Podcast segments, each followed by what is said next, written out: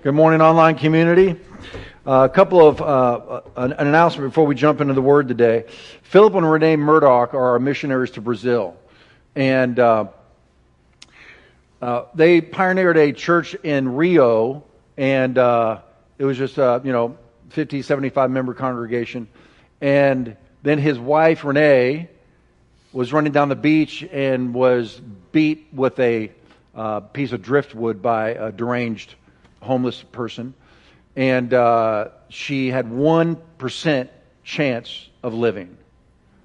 And she's obviously in ICU. Her husband, Philip, four children, he got on uh, his phone, social media, and he uh, started to uh, encourage people to believe with him for one thing every day. Let's believe that today she's going to move a finger.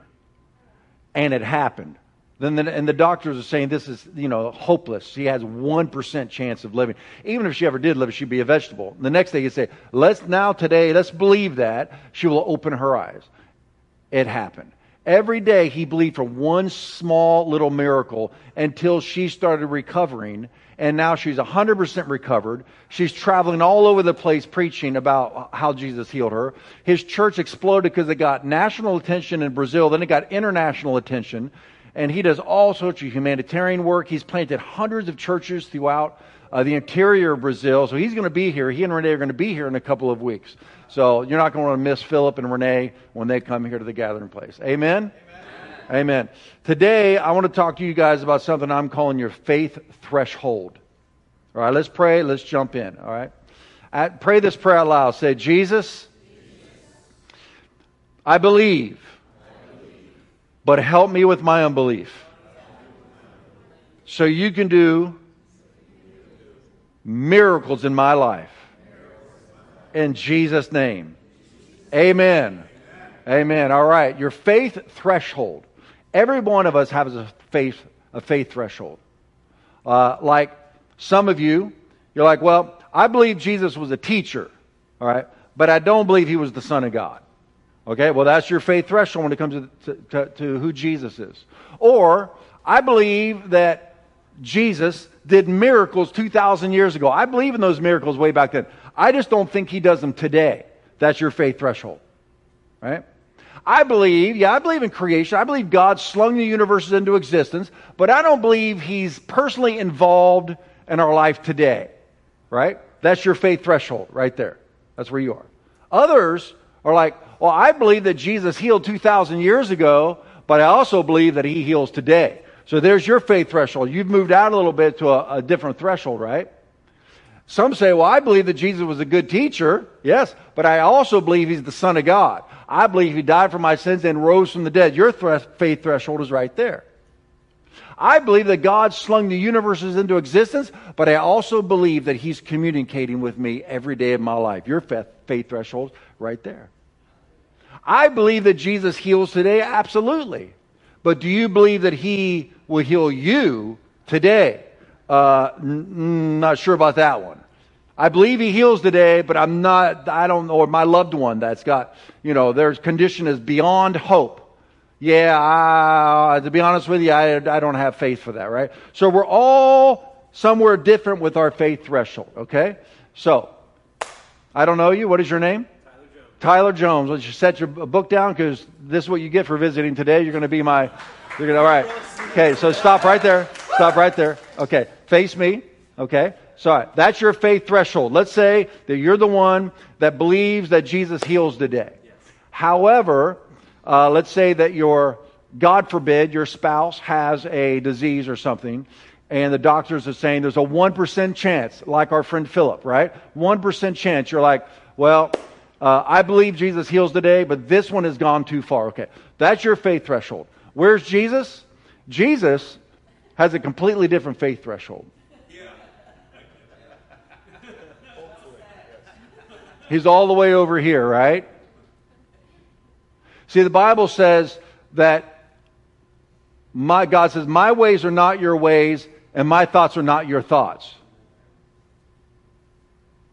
Too bad. Is that what the scripture says next? Too bad. No.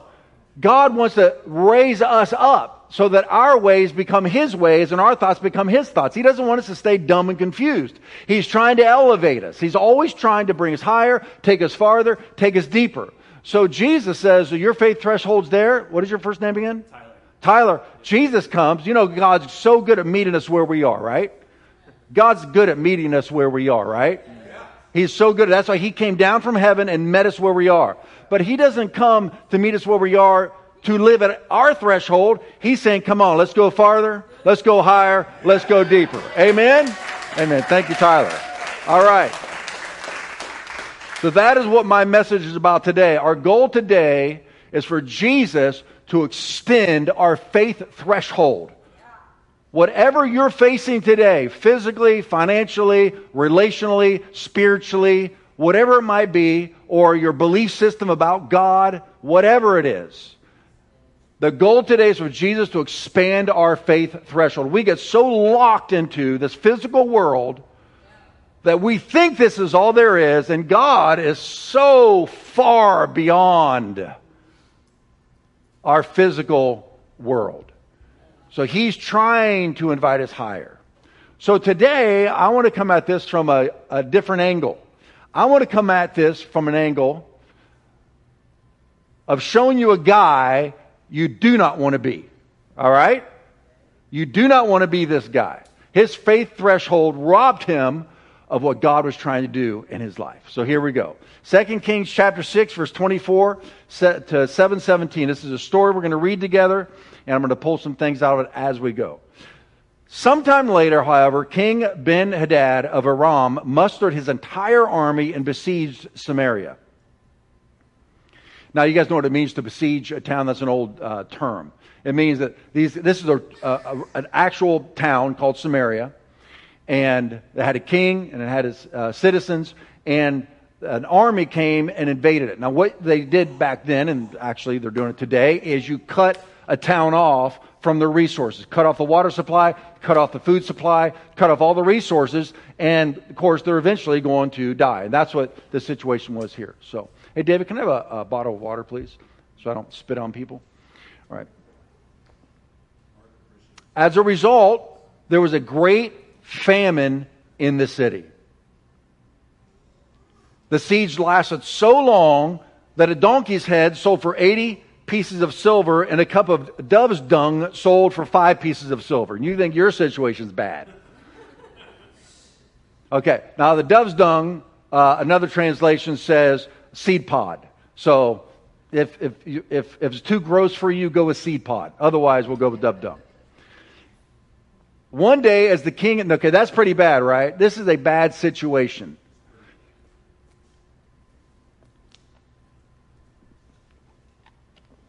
One day, as the king of Israel was walking along the wall of the city, a woman called to him, Please help me, my lord the king. He answered, If the Lord doesn't help you, what can I do? I have neither food from the threshing floor or wine from the press to give to you. Sometimes your situation is going to be so dire it is beyond human help. Anybody? Am I preaching to anybody today? Am I the only one living on the planet? Sometimes your situation is beyond money managers, counselors, physicians, teachers, pastors. It's, it's right to put our trust in experts. That's why they are experts, right? But we all know that there are sometimes in life where our situation is beyond the expert's help. And if you don't have faith in God at that point, you're in trouble. That's why the book of Psalms at 118 says this. It is better, everybody say better. It is better to trust in the Lord than to put confidence in man. It is better to trust in the Lord than to put confidence in princes. It is better because when we run to the, to the end of an expert's expertise or resources, it's better to trust in the Lord because after there is no help, there's still help. The Bible says about Abraham that he had hope against all hope that he would ever have a child, a promised child, right? And just like my friend Philip, there was no hope, 1% chance that his wife would recover. And she's fully recovered today, not preaching the gospel all over the world. Right? When there is no hope, if you have hope in God, there's still hope. Can I hear an amen? All right, so this situation was beyond human help, but it even gets worse. But the king asked, What's the matter? She replied, This woman said to me, Come on, let's eat your son today, then we'll eat my son tomorrow. So we cooked my son and ate him. That's a bad day. I have somebody about ready to vomit on the front row here. Okay. oh, by the way, I'll introduce her. This is my mom. Everybody say hello to my mother. My mama. And, uh, and this is her friend Rudy. Let's say good morning to Rudy. All right. Yep. Margie. Then the next day I said to her, Kill your son and let's eat him. Oh, no, kill your son and we can eat him. But she has hidden her son. When the king heard this, he tore his clothes in despair. There's been a lot of despair over the last few years. I've been to more funerals, done more funerals in a condensed time than ever in my ministry. Relationships that are gone because of the perfect storm. It has been, we have been in despair, but not like this.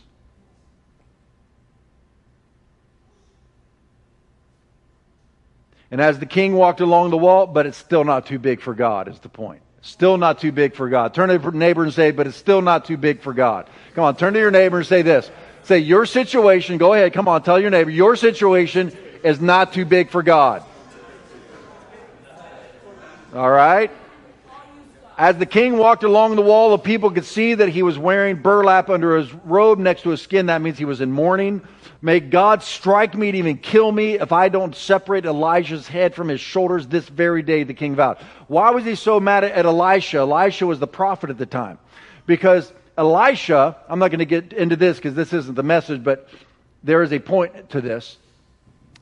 When your sin, your mistakes, your bad decision, your bad behavior, your addiction, or whatever it might be, is causing your demise, so often we blame it on everybody else and everything else.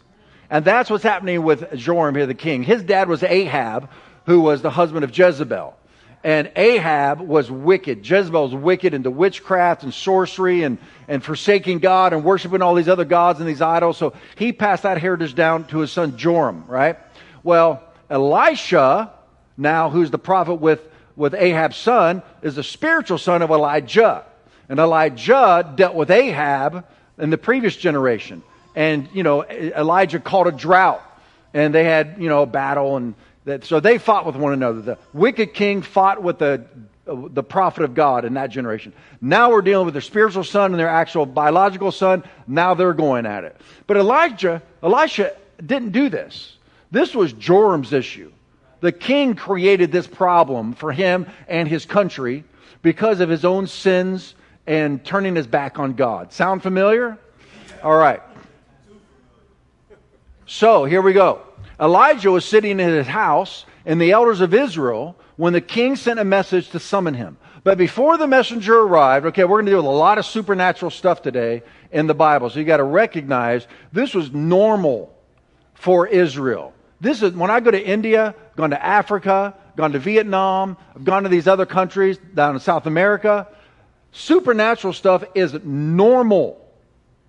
We think we're so advanced in the West because we're scientific. But you go anywhere else in the world and you want to get healed, you go down to the witch doctor. You just go down to the end of the village, you, you slice a chicken open and you let them do this stuff and you get, many times you get healed. I've gone into these places casting out demons. I mean, I, there, there was this one village, a whole bunch of uh, Hindus came to Christ, but this one teenager wouldn't come to Christ. I said, why not? She said, because this is what my house gods did to me last night. And she had bruises all over her arms. She goes, I don't want to get my house gods mad. Now, we think that's just primitive. We think it's like, uh, you know, it's, it's their imagination. No. The supernatural realm was here before we were. The supernatural realm, we call it supernatural only because it was here before the natural realm. And so we read things like this, and it's just normal life for these people because they are spiritual. But before the messenger arrived, Elijah said to the elders, A murderer has sent a man to cut off my head. So the Elisha, the prophet, already knows that the king is coming to kill him, though he hasn't been told this. He just knows it in the spirit. A murderer has been sent to cut off my head. When he arrives, shut the door, keep him out. We will soon hear his master's steps following. While Elijah was still saying this, the messenger arrived, and the king said, the king said, All this misery is from the Lord. Why should I wait for the Lord any longer? Now he's blaming his condition on the Lord. Elisha said, Listen to this message from the Lord. I love the message from the Lord. You think it's going to be judgment. But God is so good. Even when we screw up our own situation, God's goodness still crashes on our lives like a wave of mercy and grace. Can I hear an amen? amen. He is so much better to us than we deserve.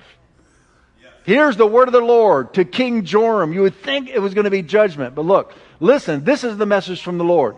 This is what the Lord says. By this time tomorrow, faith threshold. Remember, we're talking about faith threshold? By this time tomorrow, in the markets of Samaria, six quarts of choice flour will cost only one piece of silver, and 12 quarts of barley grain will cost only one piece of silver. Okay, I want you to close your eyes for a second. If you do this with me, do this section, just close your eyes for a second. Imagine yourself hearing that message. You live in Samaria. You're watching people eat their own babies. There's no water. There's no food. You can't buy a loaf of bread because it's too expensive. You're there. And then you hear the prophet say, Tomorrow, everything is going to change and you could buy a loaf of bread for a penny. Okay, open your eyes. Would you believe that? Would you have believed what the prophet said?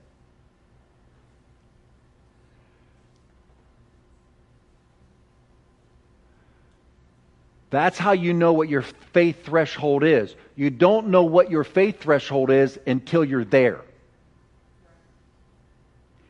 You can shout amen and speak in tongues and wave your Bible all day long in church, but when crisis hits your life, bam, and you're right there and it's right in front of you, you get the doctor's report, you look at your checking account, you get laid off, whatever it might be, bam, right there's your Samaria. What do you believe? Do you believe the Word of God? Do you believe what God spoke to your heart? Do you believe what God is saying to you or not? That's your faith threshold. Let's see what happened. The officer assisting the king said to the man of God, That couldn't happen even if the Lord opened the windows of heaven.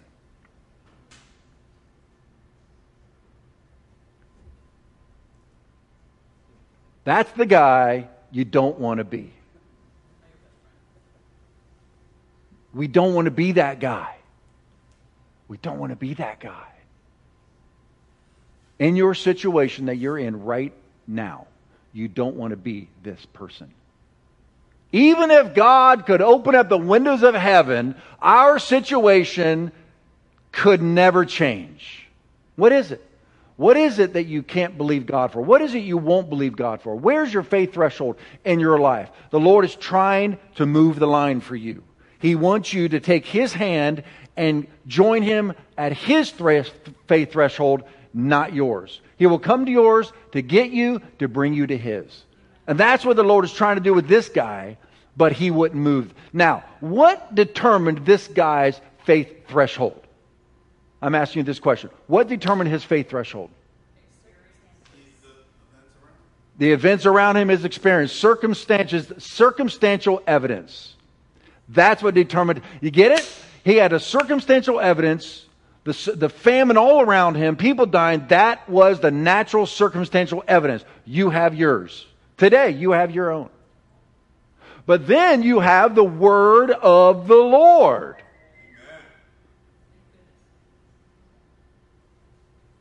What are you going to allow to determine your faith threshold? Your circumstances or the Word of God?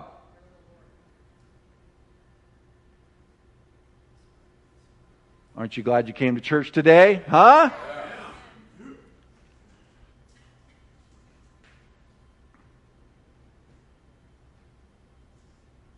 Same thing happened to Jesus. Look at this. This is it. now we're, we're jumping about 1500 years into the future. While Jesus was still speaking to her, okay, this is Jesus. We're in a different story now. We're going to jump back, but I'm going to show you how Jesus' faith threshold is different than ours, and he's trying to move ours to his. So this guy comes to him one day, to Jesus, and says, Hey, my daughter's dying. Come to my house. And he says, Okay, I will. On the way to the house, Jesus gets interrupted by the woman who had the issue of blood for 12 years. She had an issue of blood. Doctors couldn't heal it. She spent all of her money, all the physicians. She had reached the end of the expert's expertise. There was no hope for her. But she believed. Her faith threshold was beyond everyone else's around her. Sometimes your faith threshold has got to be beyond everyone else's around you. They are going to stop believing at one point because of the circumstantial evidence. And when you decide, I'm still going out another measure and I'm still going to believe God, they are going to ridicule you. They'll say that you're in denial. They'll say that's not safe. You shouldn't believe like that because it might not happen. You have just got to find your own threshold between you and God and let everybody else deal with what they're going to deal with. You do you, let them do them. Amen? Amen. Or you'll never see a miracle. So her faith threshold was beyond the physicians, beyond her family and friends, beyond the disciples even. She reached through the crowd and touched his garment. And literally, this is what Jesus said Who touched me? And all the disciples said, What do you mean? Everybody's touching you. You're going through a crowd of people. And he said, No. I felt healing power go out of my body. And he turned around and he saw her and said, Woman, you know what he, he said to her? Your faith has healed you. Jesus didn't decide to heal her or not decide to heal her. Jesus came as the healer, the savior, the deliverer. It's in him. He came to bring the kingdom. There's people all around him touching him, but not touching him with faith. She touched him with faith. She said in the story, it says, If I just touch his garment, I know I will be healed. That was her faith threshold. It was beyond everybody else's. She touched him, and he didn't say, I choose to heal you. No. She sucked it out of the Son of God. While, she was, while he was still speaking to her, a messenger arrived from the home of Jairus, the leader of the synagogue, and told him, Your daughter is dead. There's no use troubling the teacher now. But when Jesus heard what happened, another translation says, As soon as Jesus heard that, he said to Jairus, Don't be afraid, just have faith, only believe. You see what Jesus was doing right there? This guy comes with his faith threshold. Your daughter died. It's over. That's his faith threshold. That's a pretty strong faith threshold, right? I mean, she died. Don't bother the master anymore. Well, Jesus' faith threshold was out here. So he says, Jairus, come here. Don't listen to that guy. Come here. Just believe with me. Don't be afraid. Just have faith, and she will be healed. When they arrived at the house, Jesus wouldn't let anyone go in with him except for Peter, James, John, and the little girl's father and the mother, getting the unbelief out. The house was filled with the people weeping and wailing, and he said, Stop weeping, Jesus said. She isn't dead, she's only asleep. But the crowd laughed at him because they all knew she had died. If you have faith in something nobody else, like Philip with his wife, 1%, you know what a fool he looked like on social media? At the start, he looked foolish. He looked like he was in complete denial. He's in, he's in mourning. He's suffering. He's not in his right mind. The experts have said she has a 1% chance of living. Philip's faith threshold was beyond the experts. beyond 1%. He's out here. You look like a fool. You look like a fool.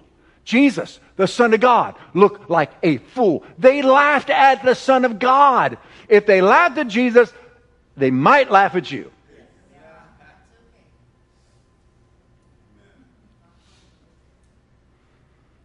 They laughed at him. Then Jesus took her by the hand and said with a loud voice, My child, get up.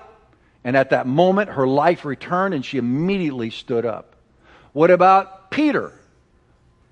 The guy who is like the rest of us, making mistakes all the time, tripping over himself, right? Talking at the wrong time, saying the wrong thing, right? That guy, you and me. Here he is, a disciple of Jesus in the book of Acts. There was a believer in Joppa named Tabitha, which in Greek is Dorcas. I had a friend one time, his wife came to me and said, uh, John, can you help me?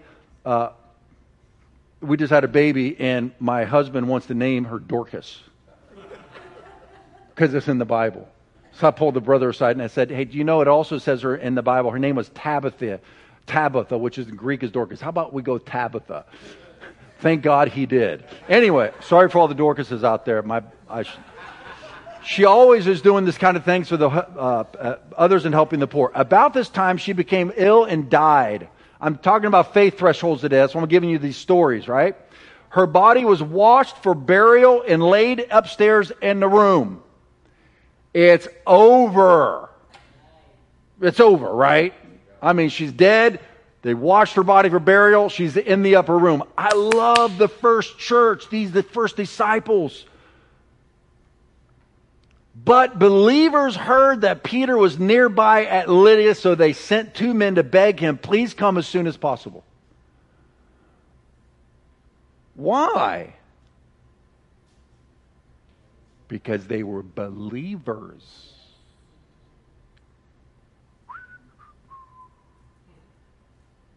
Where's your faith threshold, believer? Are you a believer? Any believers here today? You're a believer, raise your hand. Online, raise your hand. You're a believer? All right. Yeah, but what do you believe in? You can just read right over these stories and not even catch this, right? She's dead. But the believers heard that Peter was in a town. They said, Hurry, come as soon as possible. I don't know why he had to come as soon as possible. If he's going to raise her from the dead, does it really matter how long she's been dead? I don't know. Anyway, that was their faith threshold. You got to do it today or tomorrow you won't be able to. So Peter returned with them, and as soon as he arrived, they took him into the upstairs room. The room was filled with widows who were weeping and showing him the coats and other clothes Dorcas had made for them. But Peter asked them all to leave the room, just like Jesus did. Knelt down and prayed, turned to the body, and said, Tabitha, get up. She opened her eyes, and when she saw Peter, she sat up, gave her his hand, and helped her up. Then he called in the widows and all the believers and presented her alive.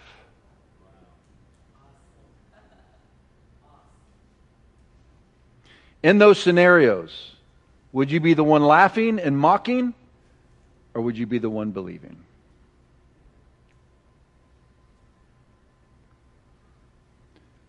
When your friend tells you something they're, believe, they're believing for, Are you going to be the one that explains it how and why it can't happen and won't happen? Or are you going to be the one that says, I'm believing with you? That's why Joshua and Caleb, if you remember, three million Jews going through the desert, and God says, We're going to take the promised land. You remember that, right? And they send out 12 spies to look into the land of Canaan. 10 spies came back and said, the grapes are so huge, we had to put them on a stick and carry them on our shoulders. However, the giants are bigger. And Joshua and Caleb immediately said, What? Stop! Shut up! Right? Their faith threshold was here. God's promise was out here. I'm going to give you the land. Their faith threshold was back with the circumstantial evidence. Yeah, but. Those two words are going to get you in trouble with God. Yeah, but. The giants. God says, but my promise. Yeah, but. The giants. But what does my word say? Yeah, but what does my circumstance say? Yeah, but what did I tell you? Yeah, but what do I believe?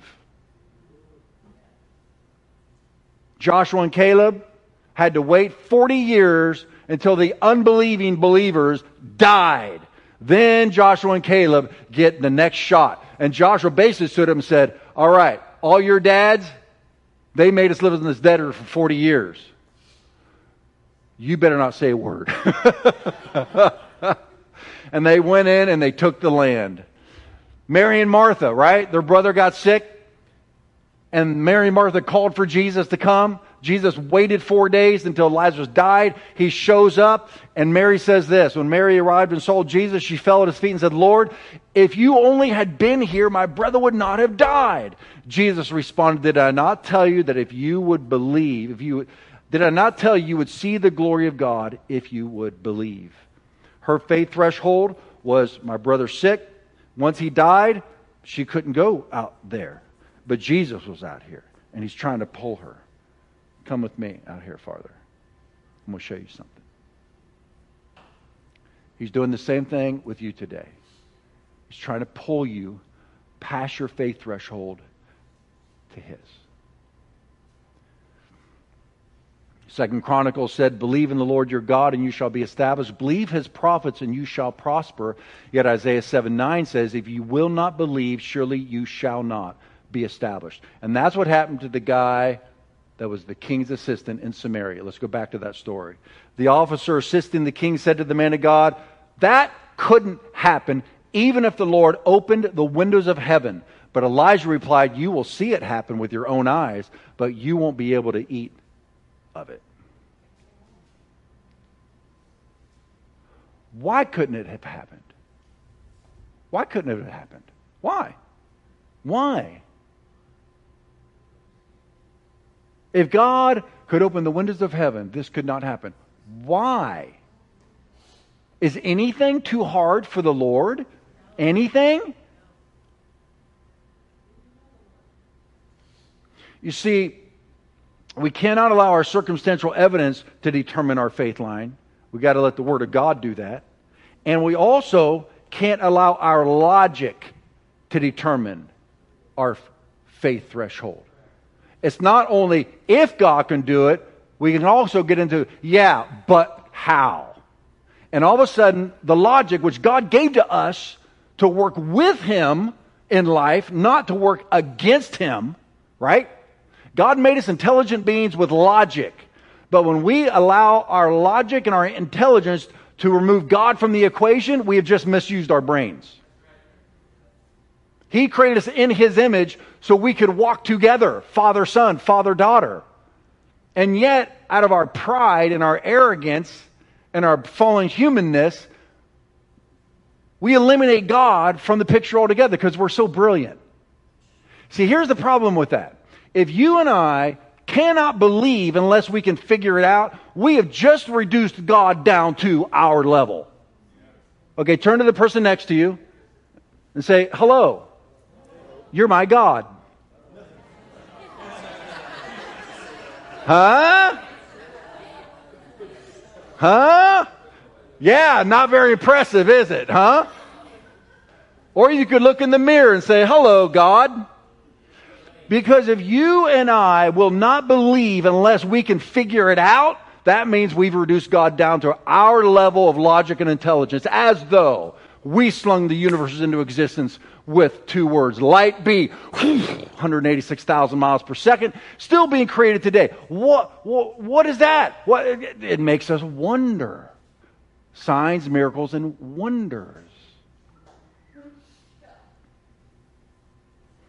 Sometimes God th- does things that just make us wonder. What is that called? Worship. If God can't do things beyond our logic, then He's not much of a God. And there's nothing to worship. What does worship ourselves? Oh, wait a minute. We're already doing that.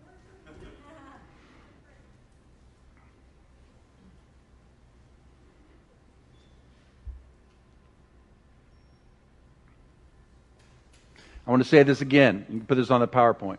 We cannot allow our faith threshold to be determined by either our circumstances or our human logic.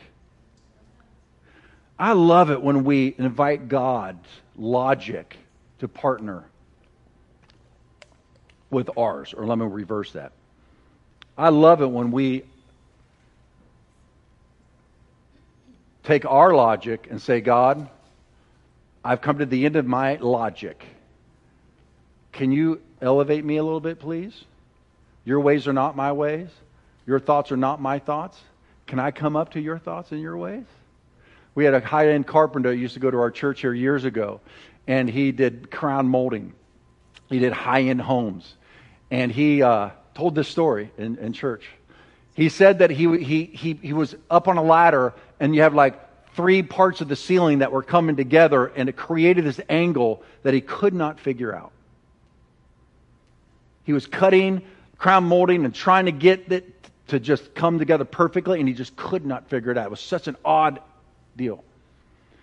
That night, he asked the Lord before going to bed, I'm asking you to help me with this. Because Jesus was a carpenter, by the way. And so, he asked the Lord to help him. But that night, he had a dream. The dream was a piece of paper with a configuration on it. He woke up the next day, went to work, did exactly what he saw on the piece of paper, and went, Come on. Come on. It's not like Jesus doesn't know the measurements, but he requires an invitation. Isn't that right, Mark? God will not force his ways on us. He will not force himself on us. He's given us free will. We can live dumb if we want. We can live limited. I mean, if you just want to live, I, well, I'll give no quarter, take no quarter. All right, I guess that's the way you're going to live, right? It's like I, I will, I'm going to live by what I can produce. Oh, really? Okay, then don't do any more investing with your money. What do you mean? Well, you're, you're, you're letting your money make money, right? So you're leveraging your money. So you put your money in with a bunch of others, and then it's money market, right? And they invest, and then you get a return on that. And now you put in a $1,000, but you got back more, right? So you didn't earn that. You didn't like go to work and get a paycheck. It's like, oh, I just want to get a paycheck. I'm going to work so many hours and I'm going to get a paycheck because that's what's fair. But the money you put into the money market and the investment and the return you got on it, right? That's leverage, right? Well, when you and I invite God into our limited resources, you have leverage. Then God now begins to do more in your life than you ever could with your own resources. Why would you only want what your hands can produce when there is a God who slung the universes into existence, knocking on the door of your life saying, Hey, can I come in? Can we do this together? And let me tell you something. He's richer than you are, smarter than you are, wiser than you are, more handsome than you are, he loves you more than you love yourself, more merciful than you are, more compassionate than you are. And He comes with His resources and begins to pour them into your heart, into your mind. I remember Josiah and I, remember, buddy? I said, what's, what's something you just, your faith threshold, I hope you don't mind me doing this to you in public, your faith threshold regarding school. What would be something that would be impossible? You said getting a B in math. Remember that? Okay, nobody else in here is going to getting B's in math. Maybe a couple of brainiacs in here, but the rest of us, okay. How many of you struggle in math? Just raise your hands. Okay, look at. It. Okay, so I'm not. Yeah, I'm not. I'm not. We knelt down by my bed and we said, Jesus, we're asking you. Well, you asked him. You said, Jesus, I'm asking you to help me with math. Now he had to still work hard, but he had already worked hard, right? And we saw what that produced. So he's going to go ahead and continue to work hard, but he invited Jesus into it. What'd you end up with? A B plus. Huh? and he said that he'd be doing his math, and it's like his understanding would just open up, and he would understand concepts where he didn't before. Inviting God's intelligence into your intelligence. When I was in college, I had had the stack of books I had to read. I always made sure I had the Bible on top. I'd get 15 minutes of the Bible, the most important book, the book of wisdom. Fear of the Lord is the beginning of wisdom. Then I would study the other books because I needed his help. Can I hear an amen? Okay, now, I don't have enough time to read the rest of the story, so I'll just tell you what happened, and I got a couple other things I want to say, and we're going to close up. How was God going to do this? You remember uh, Elizabeth's, John the Baptist's dad. Elizabeth was his mom, John the Baptist's dad. uh, Zechariah. Thank you. The angel Gabriel shows up to him and says, Elizabeth's going to have a, a, a, baby, have a child. Uh, you know, and, and, and, and Zechariah says to Gabriel, How's this going to happen? Now, Gabriel went to Mary, the mother Mary, and said the same thing. Uh, you're you're going to have a, a baby. And Mary said, How's this going to happen? Exact same question. Zechariah annoys the angel, so he gets his mouth shut for nine months. Zechariah couldn't talk for nine months. Mary gets her question answered. Well, what's going to happen is you're going to have a virgin birth. Oh, be it unto me according to your word, Lord. Okay, what was the difference here?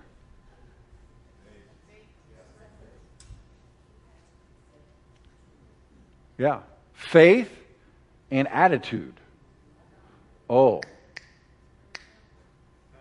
Yeah. Attitude. Uh huh. How's this going to happen? How? It's not just if God can do it, but how's God's going to do it. When we start, well, if we'll only believe if we can figure it out, we don't let God just do God. Now, I guarantee you all the money in the bank that I have, which isn't much, but I'll give it to you if you. I guarantee you, the king, even the prophet himself that Saul had the word of all he had, Mark. I know when you and I and anybody prophesies, you get a phrase. Sometimes that's all you get, or just a word. And you step out and you say, This is what I think God's saying and you don't know the interpretation of it. You don't know the application of it. You don't even know the second half of the sentence that's about to come out of your mouth. You just start in faith and you say, This is what I believe God is saying. Like today, I woke up with a dream. I don't know who it's for. I don't, I'm just, I'm, I just stepped out here. I bet you somebody's going to come to me later and say, that was me caught in the darkness of bitterness and I got set free, right? It'll probably happen later because a lot of times people don't want to step up in public and say it, and then they do it later. I'm like, why didn't you do it earlier? I look like an idiot up there, but it really doesn't matter. And so,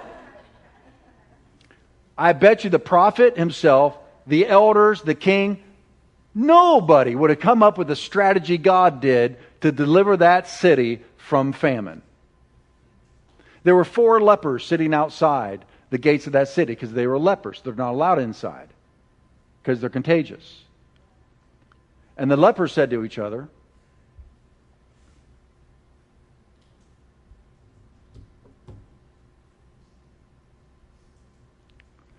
And the lepers said to each other, Look, we're going to die anyway. Why don't we just go over to the enemy's camp and see if they'll have mercy on us? Sometimes when you've used up all of your wisdom and your resources and there's no hope, just believe anyway. Because what do you have to lose? What's unbelief going to get you? Anybody? What's unbelief going to get you? Nothing. But faith, right? Even a blind squirrel gets a nut every once in a while, Rick, right? You might as well step out. Right? And keep stepping out. And so the lepers go to the enemy's camp, and the enemy was gone. But they left all their stuff, all their resources, all their food, all their gold, all their silver, everything. It was all there. And it says, because the Lord, watch the supernatural, the Lord had caused the enemy to hear the sound of a rushing army, horses coming at them, and they all said, Oh my gosh, so and so made a treaty with so and so, and they're coming after us, and they all just fled. God just caused them to hear it. Okay, now, right now, some of you are going, Well, that's okay, assistant at the gate. I mean, that's just, that, that, that's, that's, that's just mythical, right? That's just allegorical. That didn't really happen. That's just a story in the Bible, but it didn't really. Okay, all right, that's where you're going to live. That's what that's what you're going to that's where you're going to stay. And you're not going to see the miraculous because you're the mocker. You're the laugher. You're the unbeliever. I'm not saying this to be mean. I'm trying to yank you across your threshold over to where God is to believe. And so the lepers are eating all the food and drinking all the wine, having a party, and they said, This is, this is wrong. We need to go tell everybody. So they had a conscience. And so they go back to the town. They told everybody. And so they throw open the doors of Samaria, the gates of Samaria, and they all go rushing out to go to the enemy camp. And the king's assistant, who had said, even if God could open the windows of heaven, this could never happen, got trampled to death. I told you you don't want to be that guy. You don't want to be that guy. The prophet said, You're going to see it with your eyes, but you're not going to eat of it. His unbelief kept him out of the miraculous of God. What do you need to believe God for beyond what you are already believing? Do you need to believe that maybe God is a personal God? Maybe I've been wrong. All you would need to do in that situation is just humble yourself a little bit and say, God, I'm. You know what? If that's true, I want to know. I'm asking you to show me that you're a personal God. And then when he does, don't get all prideful again because you know there's people in your life that have been telling you he's a personal God, and now you found out he really is, but you don't want them to know now that you believe because then they were right and you were wrong. Again, we're dealing with pride. Just say to the person, you know what? You were right. That's called humility. And then God will begin to do things in your life that's so personal, and you'll say, God, why didn't I believe this a long time ago? I've waited so many years. You'll find out he's the smartest guy in the universe. He's the strongest guy in the universe. He's the richest guy in the universe. And you're his son, you're his daughter, and he's in love with you. Start now. Start today. What's your 1% chance of hope that you've just thrown in the towel on? Thank God Philip didn't.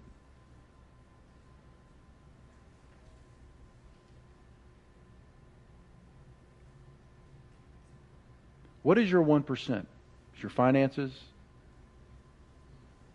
Physical healing? Is it a relationship? Your future? I'll never make, I'll never be anything. I can never do that. Why not? Why not? Why not? Is God in your life? Come on, let's close our eyes and let's go to God together.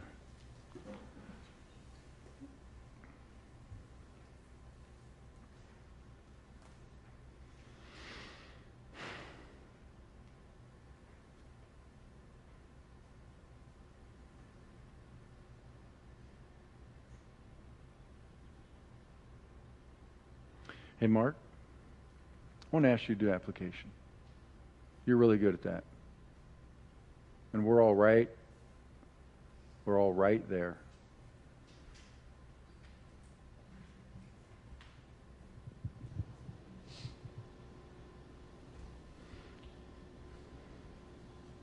We're just going to listen to the Holy Spirit for a moment. Just let Jesus walk us across our thresholds to His.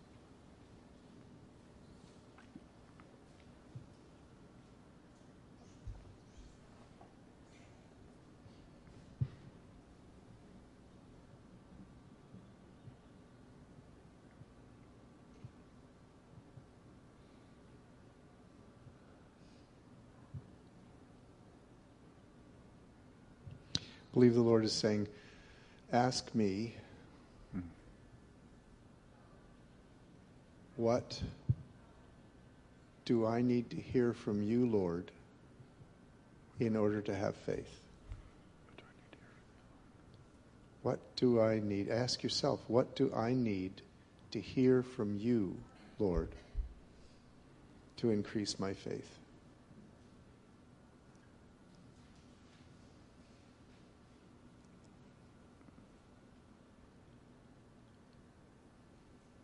What do I need to hear you say, Father,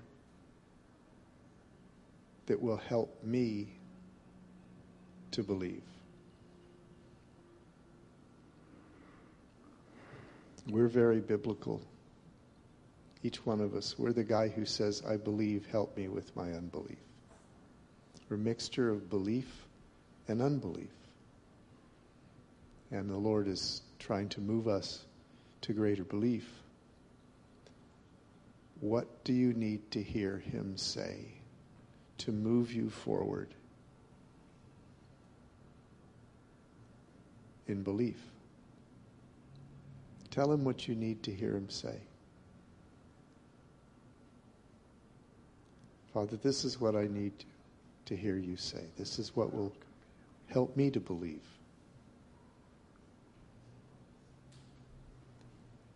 And then listen now for what he says.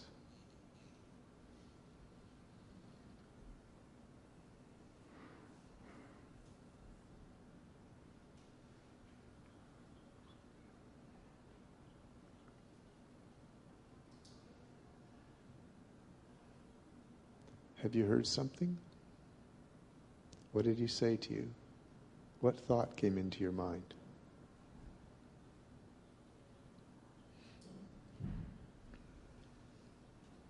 For me, I heard him say, The story's not over. Hmm. It's not done.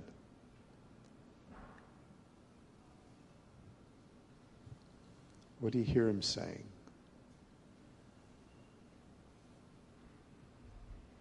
Yes.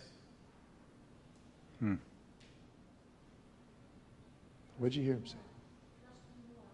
Trust me more. What else?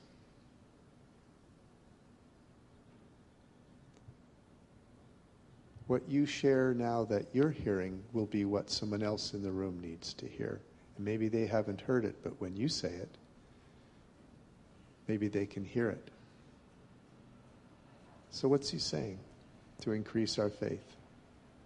I told you before, I got you. yeah. It's not too hard for me. The Lord brought to mind something that He showed me He was going to do, and then allowed me to see the fulfillment. He showed you the fulfillment. That'll produce faith. What else? What did he say?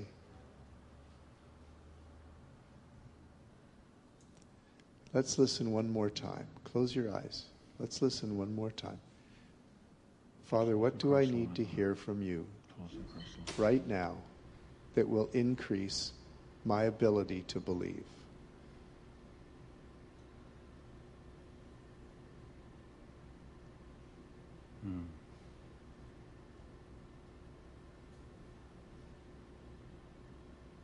He just said to me, How have I been so far?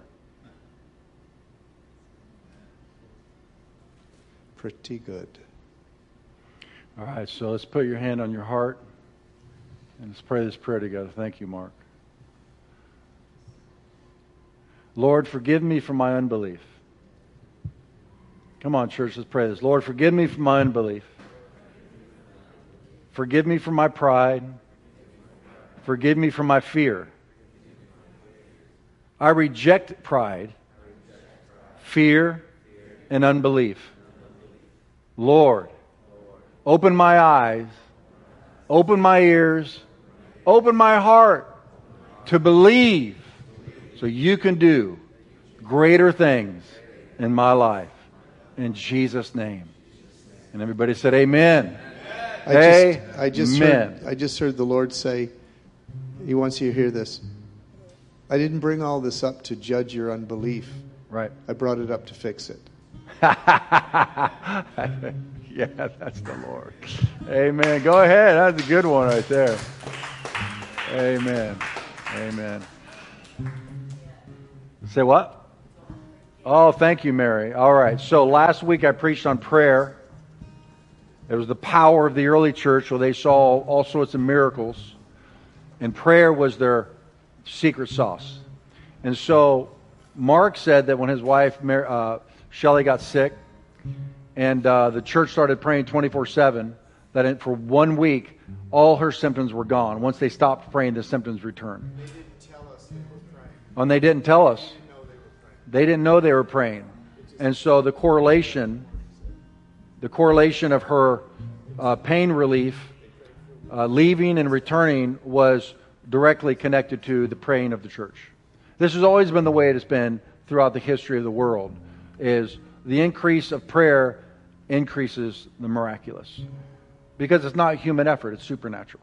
And so, um, this evening, I'm going to send out an email, a congregational email, and it's going to have a link on there for you to go up to a uh, calendar and you're going to plug your name into 30 minute slots.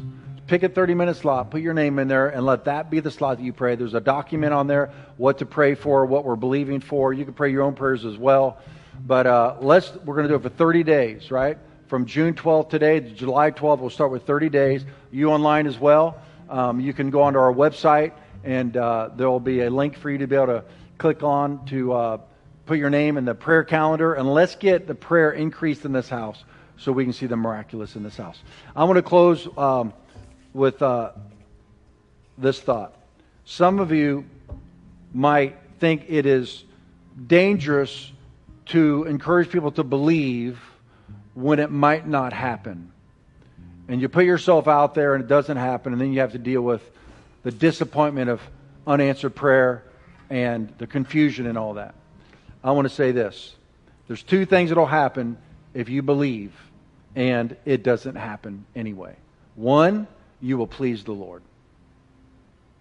What's the worst thing you can happen if you believe God and it doesn't happen? You've pleased Him. Because the Bible says, without faith, it is impossible to please the Lord. But they that come to Him must believe that He exists and that He is a rewarder of those who diligently seek Him. So, one, you've pleased the Lord. Secondly, you say, yeah, but I didn't get the reward on this side of heaven. Right. That's because you might be a little short sighted.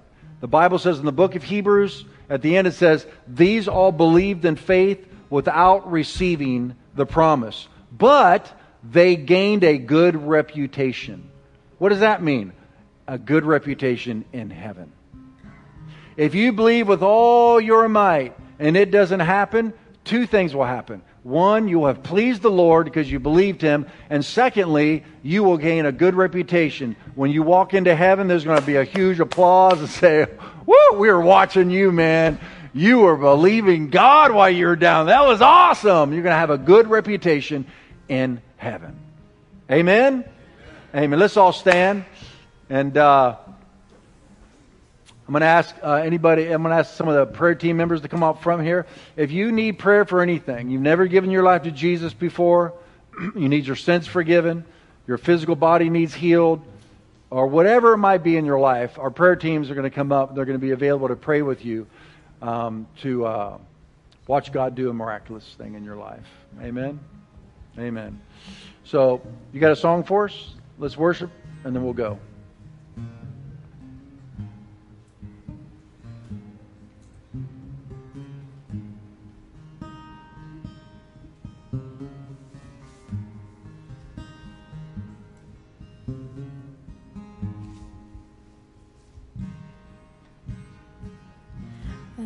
Love you, Lord. Oh, your mercy never fails me. All my days I've been held in your hands.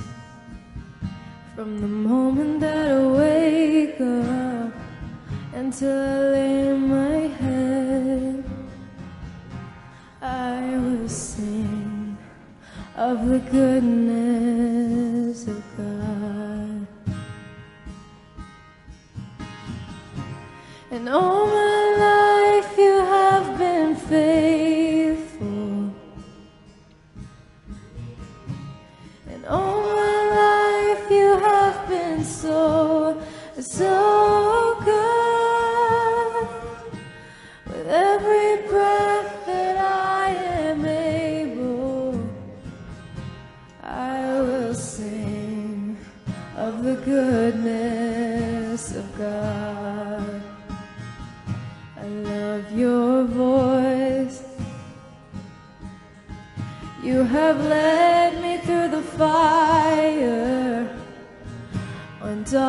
arasında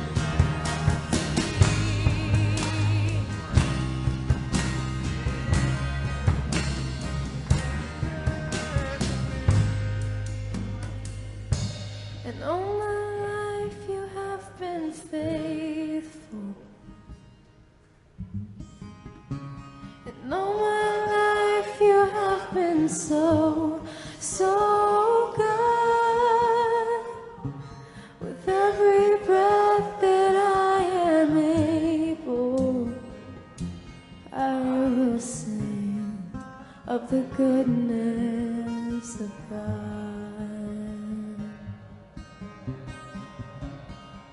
Of the goodness of God. My mom says she felt like she needed to say something earlier and she didn't, and she wants to say it now. And when the pastor's mom says that she has something to say, what do you do? Um, By the way, she is the I'm most amazing mom in the world. I am not a public speaker at all, and I didn't want to do this, but when John had said, close your eyes and see what God says to you, he was telling me, I, I want you to tell what happened. And I don't want to. And I said I didn't want to. I was embarrassing. And I, I, I mean, you know, for me to get up. At any rate, when you said, if, if you just don't believe, you're not sure, I was in exact the same words that you said. I had decided, okay, th- there's a God, but it's more like a magnetic force field, just a, like a connection of all our electrical impulses or something. And I was uncomfortable living with that. So, in my own private prayer life, I had said, God, I believe in you, but I don't see how you can possibly be a personal God. I don't get that. How can you love us? How can you love all those people I don't even know in some other country and take care of them? And, and why? I just don't get that. I don't think that is true. Okay, fast forward a little bit. I was in a public place, a restaurant, bar situation, talking to somebody. Talk, talk, talk, talk, talking. And there was a tap on my shoulder, and a man was standing there, and he said, I have a message for you. And right away, I thought of my kids, family, emergency, and then I thought, nobody knows I'm here. And I said, What's the message? And he said, God wants me to tell you that He's a personal God and He loves you very much. And I thought, oh, this is a bar and a restaurant, and he's probably been drinking. And if I say something to him, he'll go on with some other nonsense. He accidentally hit on something that is meaningful to me, and he didn't know it, that it was just an accident. I, so it took a minute, and I said, uh, What was your message? And he said, God is a personal God. He, God wants me to tell you he is a personal God and he loves you very much. So I turned to see what this person thought. uh, I mean, what there was nobody there. The person had gone. I turned back. He had gone. Gone. I looked around. He wasn't any place I could see. He was gone. And that's what I should have told you, and I didn't have the courage to get up and tell you. Now we can eat breakfast, and I won't feel guilty. Thank you. Amen. While you stay in fellowship, pray for one another. Prayer teams will come out and pray for you. God bless, church.